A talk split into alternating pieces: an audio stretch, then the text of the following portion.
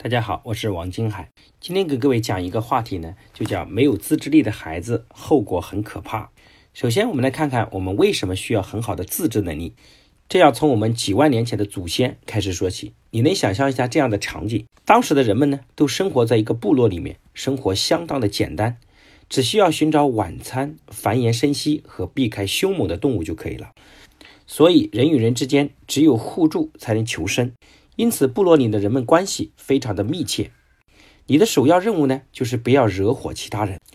部落里的人们要互相协作，共享资源。因此，你做事也不可以随心所欲。你若是偷了别人家的水牛肉，或者是抢了别人的老婆，那么就可能被逐出这个部落，或者是被杀掉。况且，如果你生病了或者受伤了，没办法出门打猎或采集野果。你也需要部落里的人，其他人帮你照顾和协作。所以在石器时代呢，交朋友和与人打交道的方式和今天其实没有什么不同。邻居需要遮风挡雨的地方时，你不妨也帮他一把；别人缺吃少穿的时候啊，你不妨分他一点。而且也不能随便对人发脾气。换句话说，我们得需要有一点自制能力。能否做出正确的抉择，不仅影响个人的生活，更影响着部落的存亡。你得选择和谁打仗，和谁婚配。如果你幸运的找到一个伴儿，还得想着天长地久。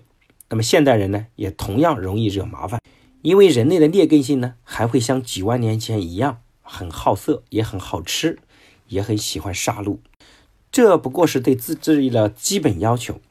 现代社会越来越复杂，人们越加需要自制力。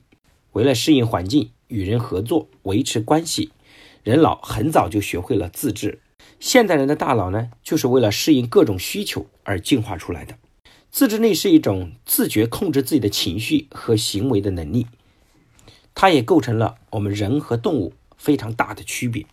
我们再来看看，如果说我们的孩子他没有自制力，那么会有什么情况呢？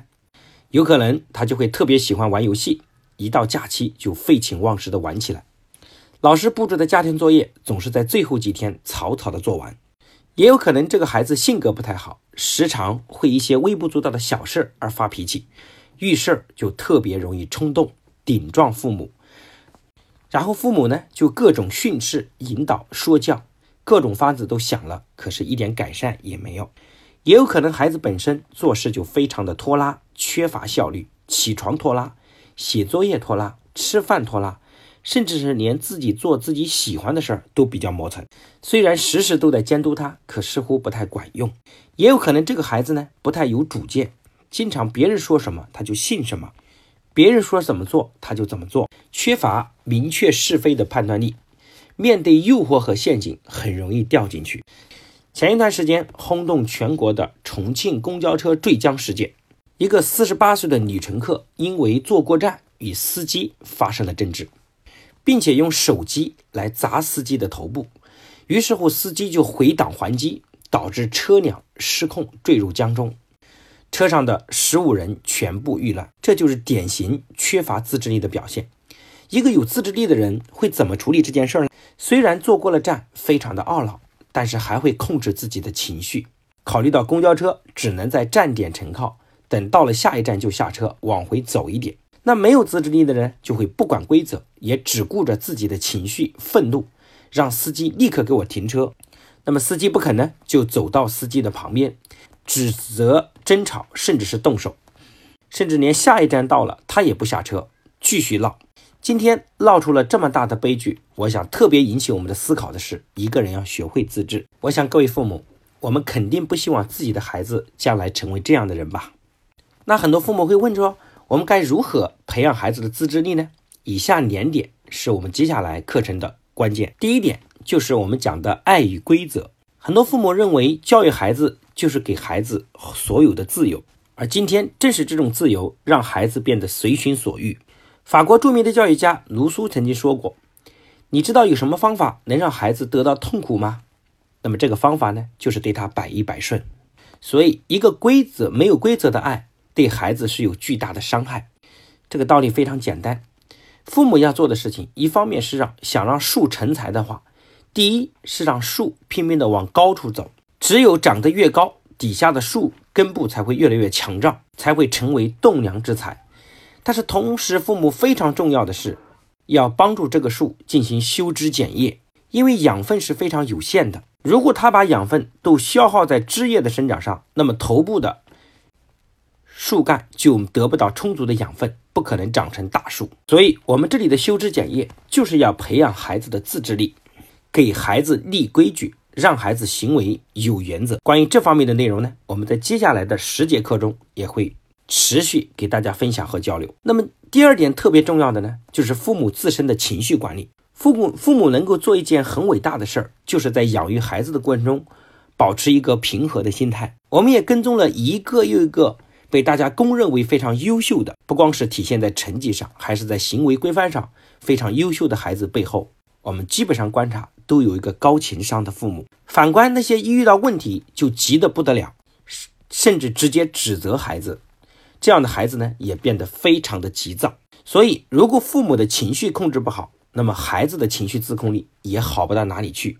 关于这块内容呢，我在我们所有的课程中也一直在贯穿讲这个主题。所以在接下来的十几节课程中，我们会跟大家讲如何培养孩子在行为上的自制力，包括如何定规矩、如何行为分类，以及通过很多方法和技巧帮助孩子自律。第二个板块呢，我们会讲如何在情绪上有自控力，包括情绪的引导，包括培养的耐心等等。那今天这节课的内容呢，我们就分享到这里。有家长留言说：“王老师您好，一次又一次都是我输了，还是控制不住情绪。”反而孩子比我更淡定，无所谓的态度，我该怎么办？这也是非常多家长遇到的困惑。很多家长在遇到这个困惑的时候啊，往往更中选择来压抑情绪。其实他的内心呢，非常的窝火，但是表面上故意装得很平静。请问这一点你的孩子能感受到吗？我想各位父母，你想一想看，其实人都不傻。你喜欢一个人和讨厌一个人，或者是别人喜欢和讨厌你的话。其实别人不用讲话，你已经感受到了，因为传递信息重要的不是语言，是你的内心状态。所以，当你拼命在压抑情绪的时候，其实哪怕你语言上讲的再好，但是依然掩饰不了你内心的真实状态。所以，在这里，我想关于这种情绪问题，我给各位父母最重要一点建议是：你不是要学会压抑情绪，你是要学会转变念头。就像面对洪水一样，你不能总是堵在那儿。因为堵在那儿，有一天决堤的时候，会意味着更大的灾难。你需要做的是让水很好的疏导开。这个疏导的最重要方法就是要学会转念。你可以把孩子成绩差看成是他故意的不努力不上进，你这样以为呢？你会非常生气。但是你也可以理解为，孩子其实内心是很努力的，也很想好的，只是在行为方式上还没有找到规律，或者是没有在学习上找到成就感。各位父母，如果你总是相信孩子的话，当你这种相信给他传递力量的时候，你内心的情绪其实并不是很压抑的状态，你会变得无比的有耐心。所以这里我想重点讲的就是，你转变一个念头比你压抑情绪要更重要。所以各位父母在发生任何冲突的时候，你要思考这些所谓不好的事情，它背后有没有可取之处，把任何不足点都当成培养孩子的绝佳好机会。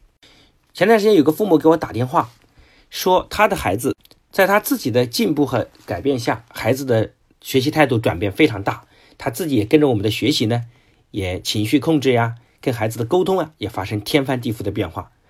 但他现在有个困惑，就是他自己的公公婆婆也是孩子的爷爷奶奶呢，他的方式没有改变，所以经常还是不注意方式的，在经常批斗孩子。他跟我讲话这个语气呢。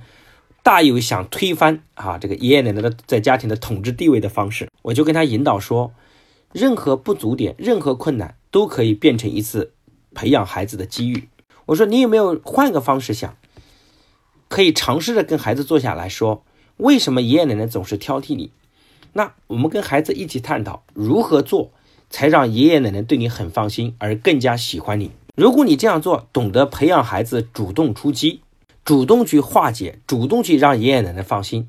当孩子懂得做这一点的时候，其实你的孩子反倒变得更有责任心，情商更高，这个更重要。所以各位父母，如果你在教育中遇到困惑，你是不是也可以把它变成一次培养孩子的好机会呢？那今天的问答就到这儿，谢谢。